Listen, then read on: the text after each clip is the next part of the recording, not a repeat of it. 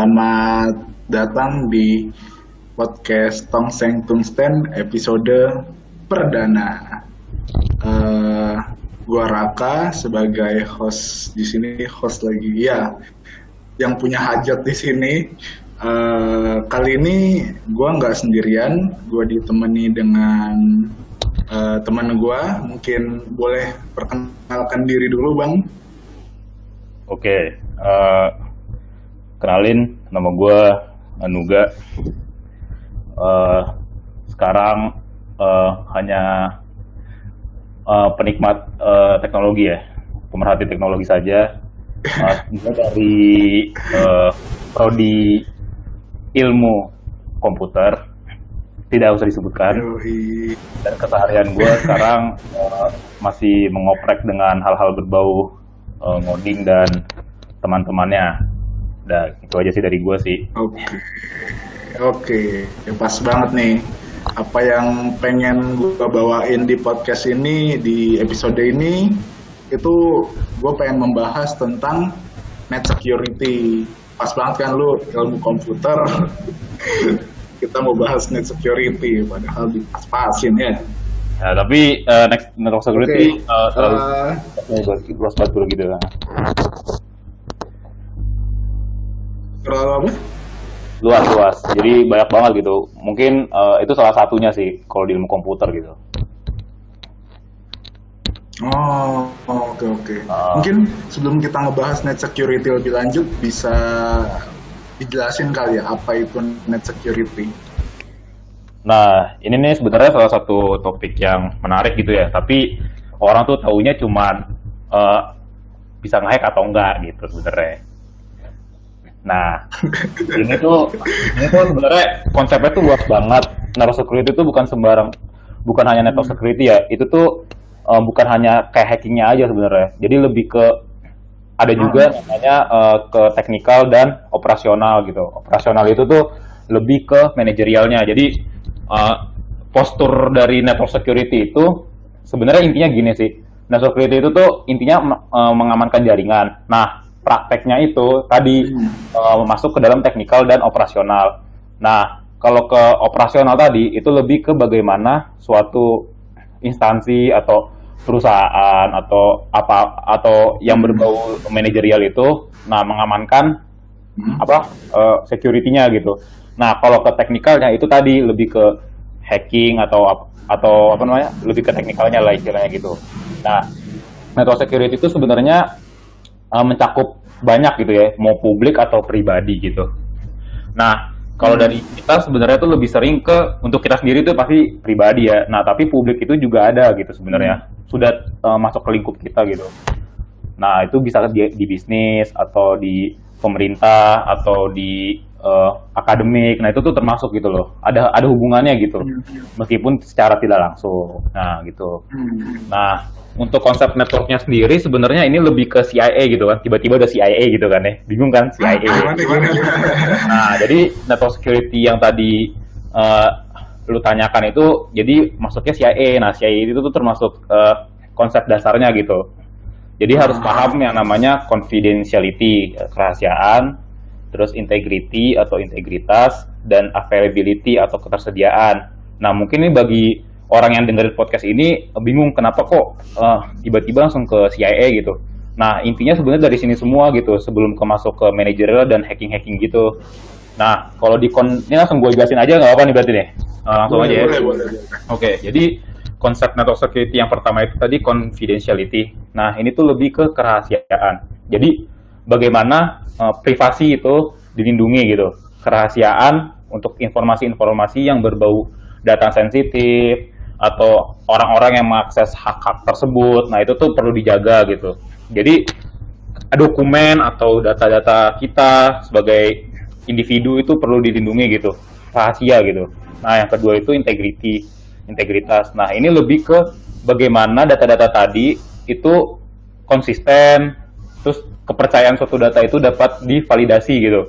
Misalkan uh, kita uh, punya kakak gitu atau kita punya hmm. dokumen akte kelahiran. Nah itu uh, kan validasi itu kan ketika kita lahir kan, ketika kita sudah ada di dunia lalu dicatatkan gitu kan ya.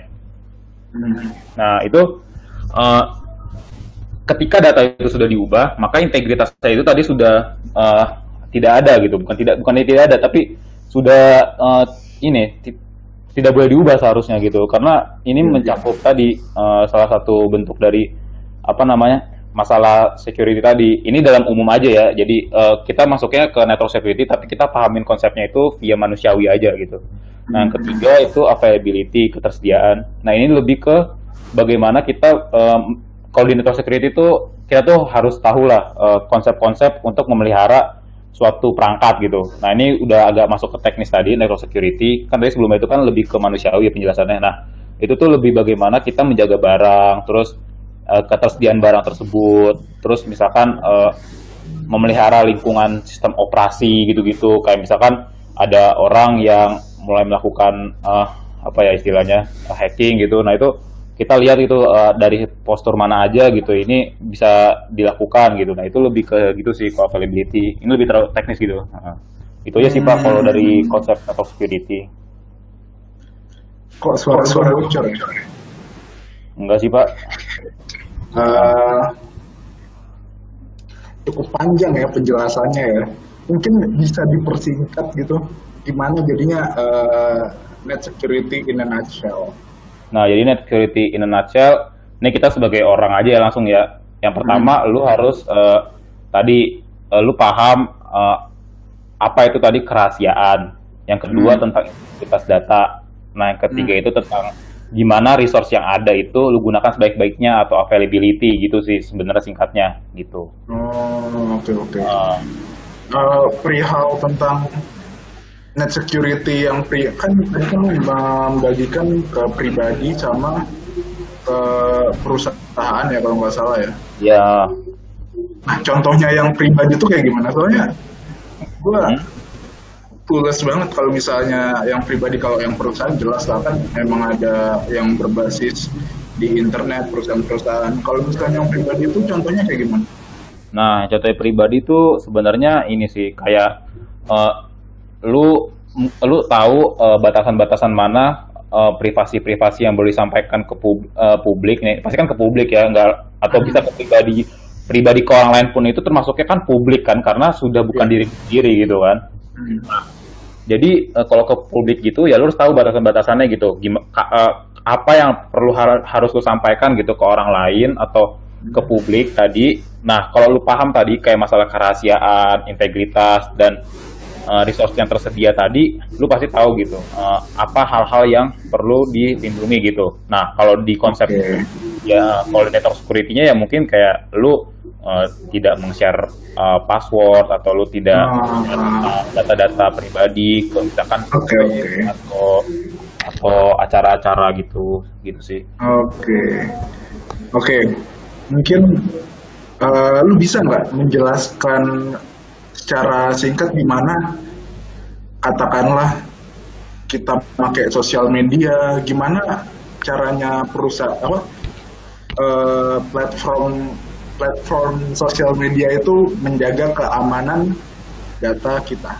Mungkin bisa dijelasin.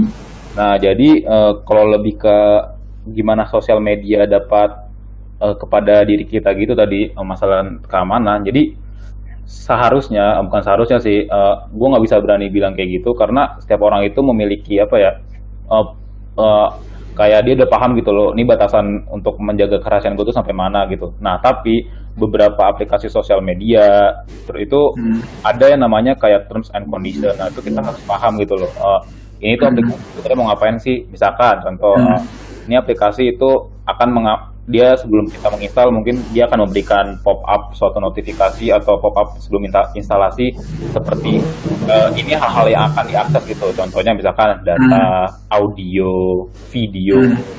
atau memory storage nah itu oh, iya. yang harus dipahami dari individu yang ingin menggunakan sosial media gitu hmm.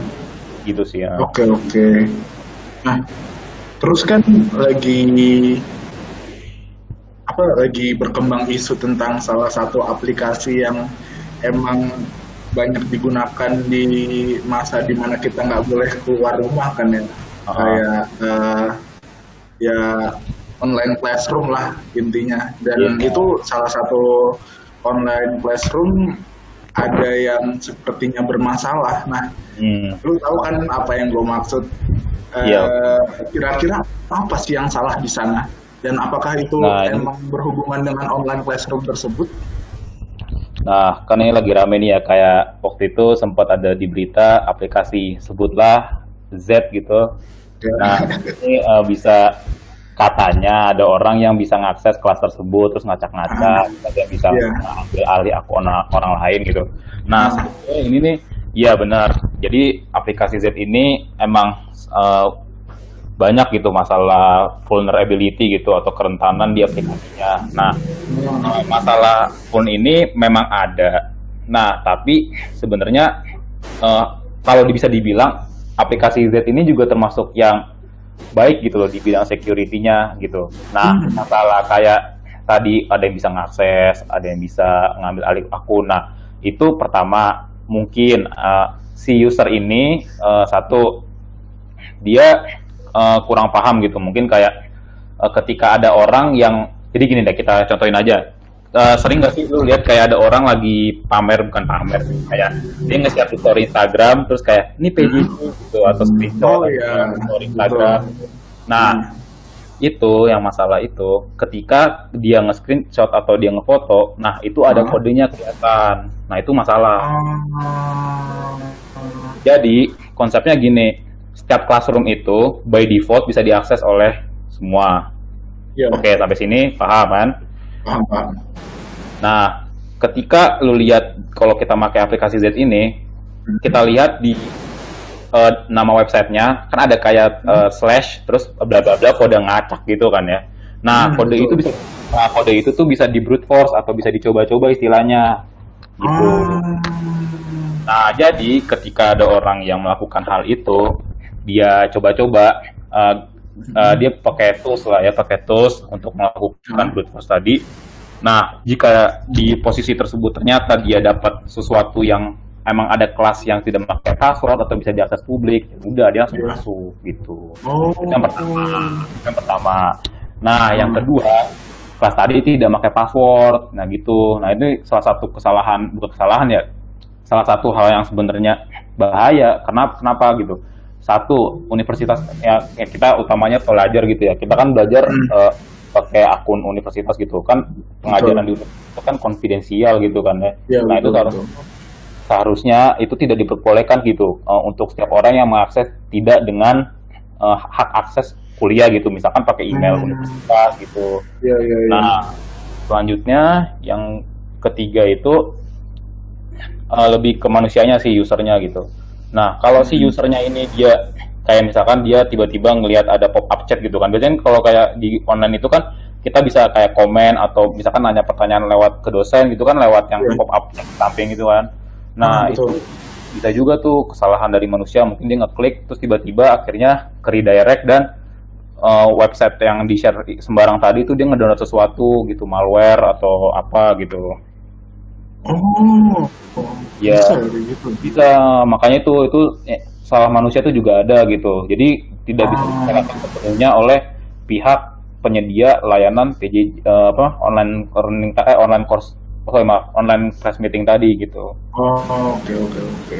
Uh, nah terus uh, yang terakhir tadi ini sih uh, lebih ke masalah uh, lo harus- lo harus sering update aplikasi ke versi terbaru karena uh, aplikasi versi terbaru tuh sudah dilakukan patching lah patching itu istilahnya kode sudah ditambal gitu kodenya ditambal yang paling baru gitu Hmm. jadi, jadi hacker itu sebenarnya cara kerjanya itu aplikasi yang udah ada itu dieksploit pak. Nah exploit itu tuh singkatnya eh, dia nyari kerentanan aplikasi dengan Hmm. memanfaatkan resource resource tertentu dan skillnya tentunya.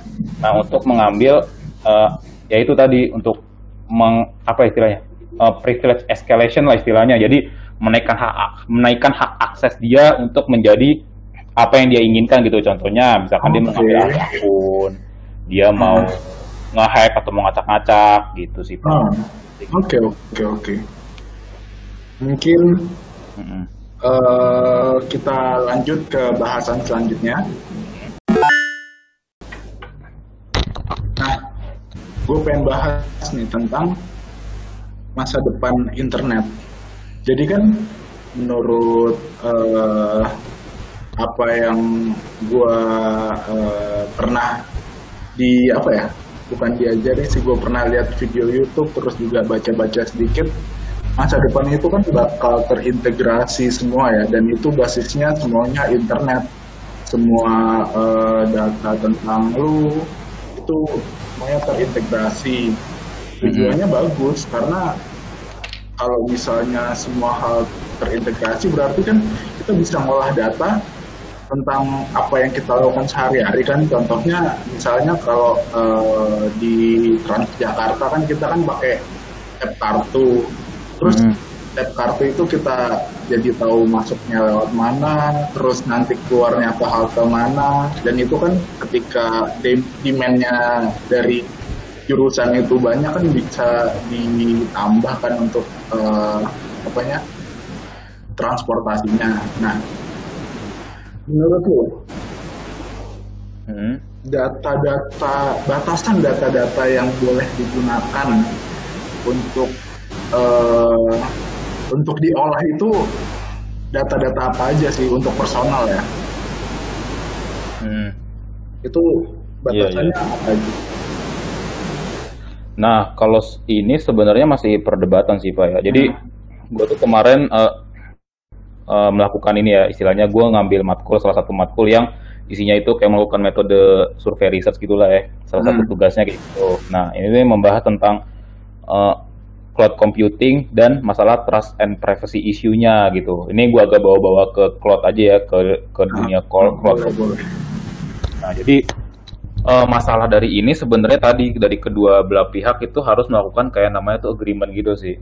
Nah jadi si user atau orang yang ingin tadi data-data yang dikumpulin itu yang kata sudah terintegrasi yang di, misalkan ditaruh di suatu tempat pusat nah itu tuh harus ada agreement di antara kedua belah pihak gitu.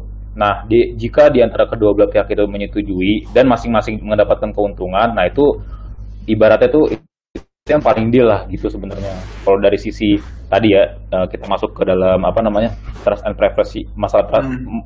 trust dan privacy issue. Nah uh, solusinya itu dan bagaimana uh, ininya itu uh, gimana ya uh, gak, kita nggak bisa langsung bilang kayak misalkan oh misalkan data-data ini aja gitu yang boleh dibatasi nggak bisa gitu. Karena oh. tergantung tadi apakah itu dibutuhkan atau enggak gitu. Kan ada saja yang mungkin kayak gini gue butuh data misalkan beberapa lalu perlu gitu. Nah itu misalkan penting tuh buat data misalkan entah apa gitu untuk mungkin pengecekan uh, keturunan atau apa gue nggak tahu. Yeah. nah itu lebih lebih ke lebih le, apa ya fleksibel gitu. Jadi tergantung dari kedua belah pihak gitu nah okay. yang bahaya eh, nah yang bahayanya itu ketika salah satu di antara kedua itu yang menyalahgunakan nah, ataupun bocor nah itu yang bahaya sebenarnya gitu nah uh, gua balik lagi perihal term and condition contohnya aja kalau misalnya di Transjakarta emang pengguna Transjakarta itu diberitahu kalau misalnya data perjalanan mereka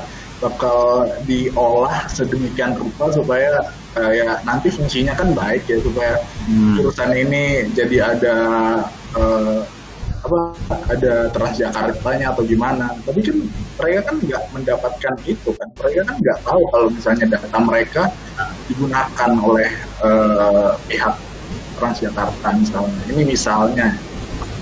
Ah itu gini pak cara kalau mau nih kan gini kalau lu nggak mau data ambil lu siapin hmm. komputer sama HP, taruh di bawah tanah 50 meter atau sampai satu kilometer gitu lah intinya. Soalnya gini, eh, balik lagi kalau kita kan sekarang sekarang sudah data driven development ya DDD. Nah ah. itu jadi artinya sekarang semua lebih bergantung kepada data kan, apalagi di ah, zaman ah, di atas ya zaman sekarang lah itu sekarang data, data yeah. tuh udah bermain penting gitu selain minyak yeah. gitu, selain minyak batu bara gitu. Data tuh, sekarang data tuh nilai tinggi gitu loh yeah, apa pun yeah, yeah. karena pakai data. Nah, nah, tadi lagi sebenarnya kembali kalau kita menggunakan hak ini, eh menggunakan uh, fasilitas kayak apa tersebut gitu kayak tadi Transjakarta, ya mau gimana pun ya pasti ada, pasti ada gitu, pasti ada data yang masuk gitu, gitu sih. Hmm. Ya kalau nggak mau, ya udah jangan pakai Transjakarta gitu, gitu. Hmm. Ya, tapi kan nggak okay. mungkin gitu loh, nggak mungkin gitu apalagi yang udah apa uh, bukan Transjakarta aja sebenarnya kan banyak udah yang udah berbau dengan teknologi yang ada masukin data input Hmm. submit itu ya bisa dipertanyakan datanya mau dibawa ke mana gitu Iya. Berarti ya sebenarnya ini untuk masalah agreement ke eh, pemasok data dalam hal ini individu-individu dengan nanti pengolah data sebenarnya masih abu-abu ya kalau menurut gue ya. Karena ya pada akhirnya juga eh, tidak semua data yang kita berikan juga kita nggak tahu kalau misalnya itu bakal dipakai dan setidaknya kalau misalnya udah ada peraturannya apa data-data apa aja yang emang boleh diberikan tanpa persetujuan eh, si individu-individu ini. Tapi sebenarnya untuk batasan-batasan data yang boleh diolah itu ada peraturannya nggak sih peraturan secara tertulisnya gitu deh? Oh, nah ini bagus nih pertanyaannya. Jadi gini, eh, jadi kita langsung masuk, eh, kita ambil contoh, ambil contoh aja ya tadi. Jadi gini, setiap jadi sekarang tuh udah ada namanya peraturan masalah eh, internalisasi data gitu. Jadi gini, Hmm. misalkan, jadi sekarang tuh lagi ngetren yang namanya cloud computing. Hmm. Nah, cloud computing Boleh itu dijelasin nggak cloud computing itu apa? Oke, jadi cloud computing ini gini, cloud computing itu adalah salah satu eh, bentuk ya dari apa namanya? Kalau singkatnya gini aja lah, kita langsung aja. Jadi kita nggak punya server sendiri gitu di nggak punya kita nggak punya gudang server sendiri gitu. Jadi kita memanfaatkan yang udah publik gitu kayak Google atau Amazon gitu lah singkatnya gitu aja ya.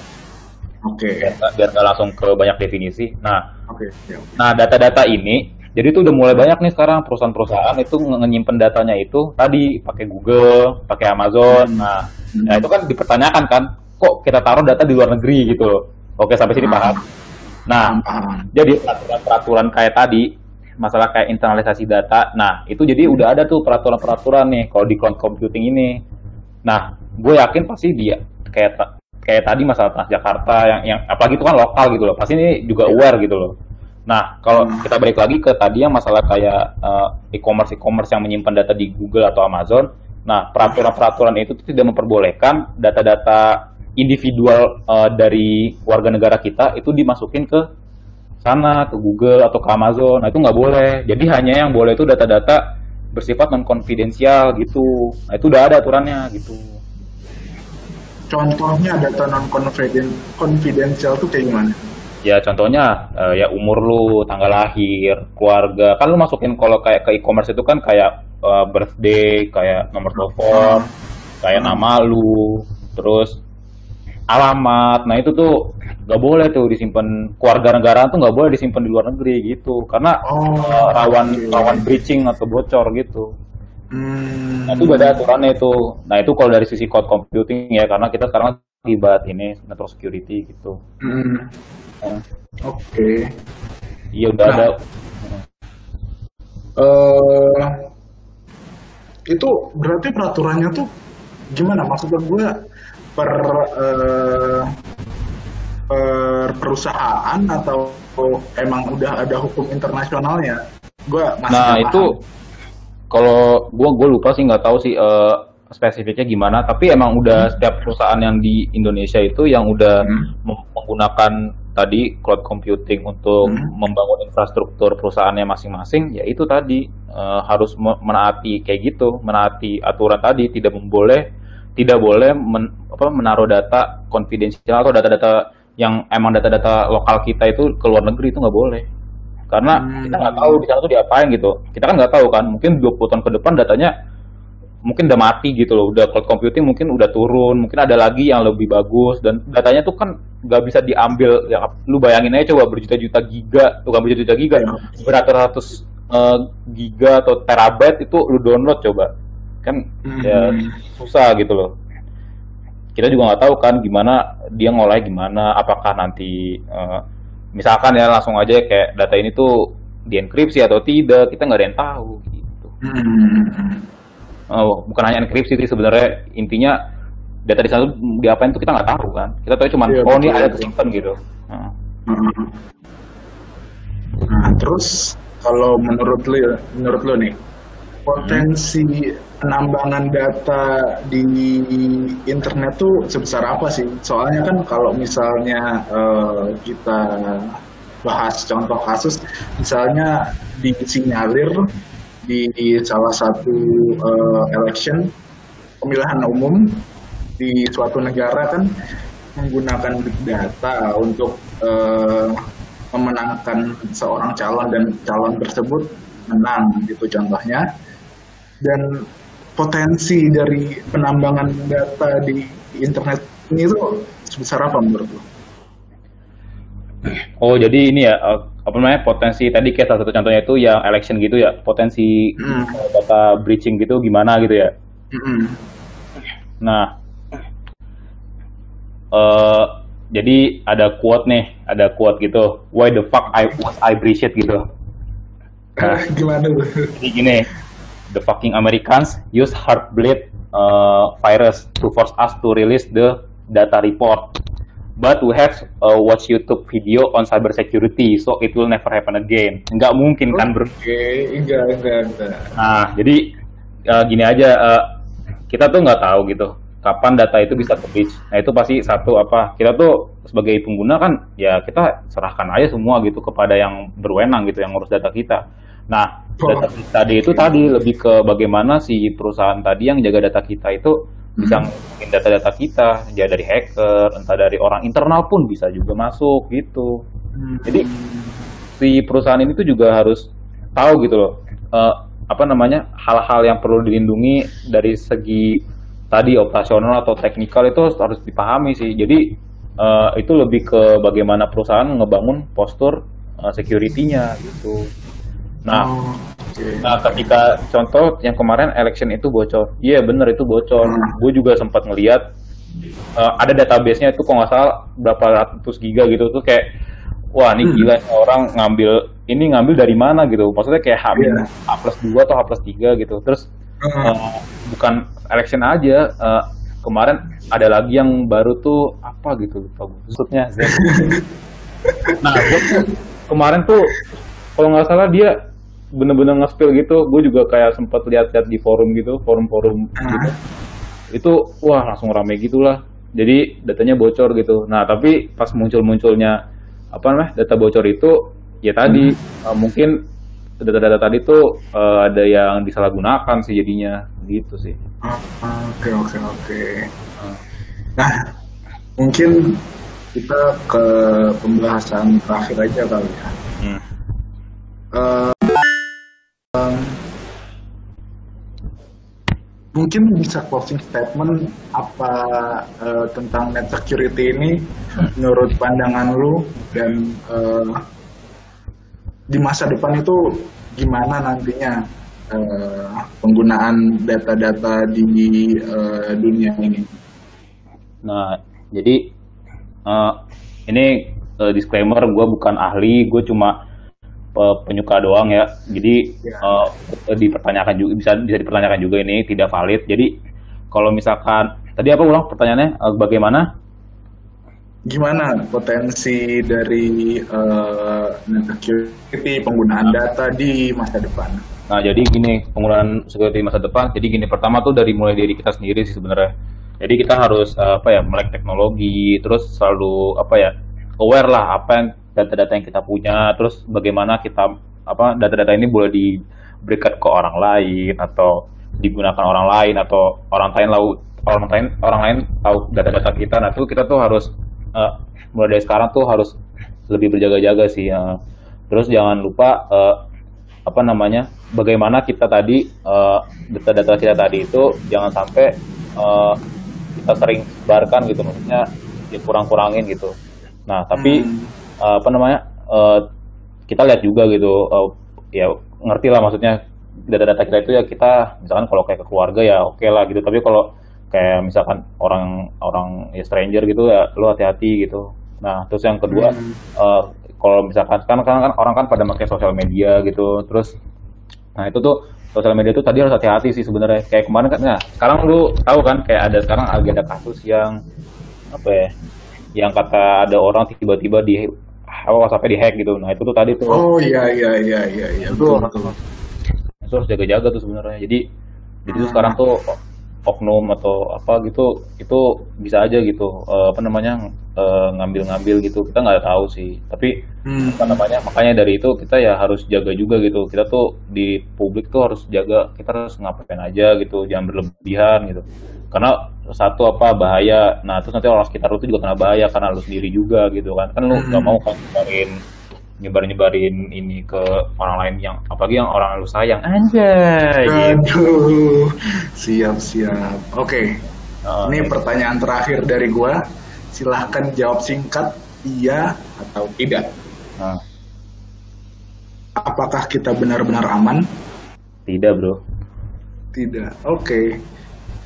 Sekian dulu podcast dari eh, podcast Tongseng Tungsten episode pertama. Gua Raka cabut. ya gua juga salam Rastafara Oke, selamat jumpa di episode berikutnya. yo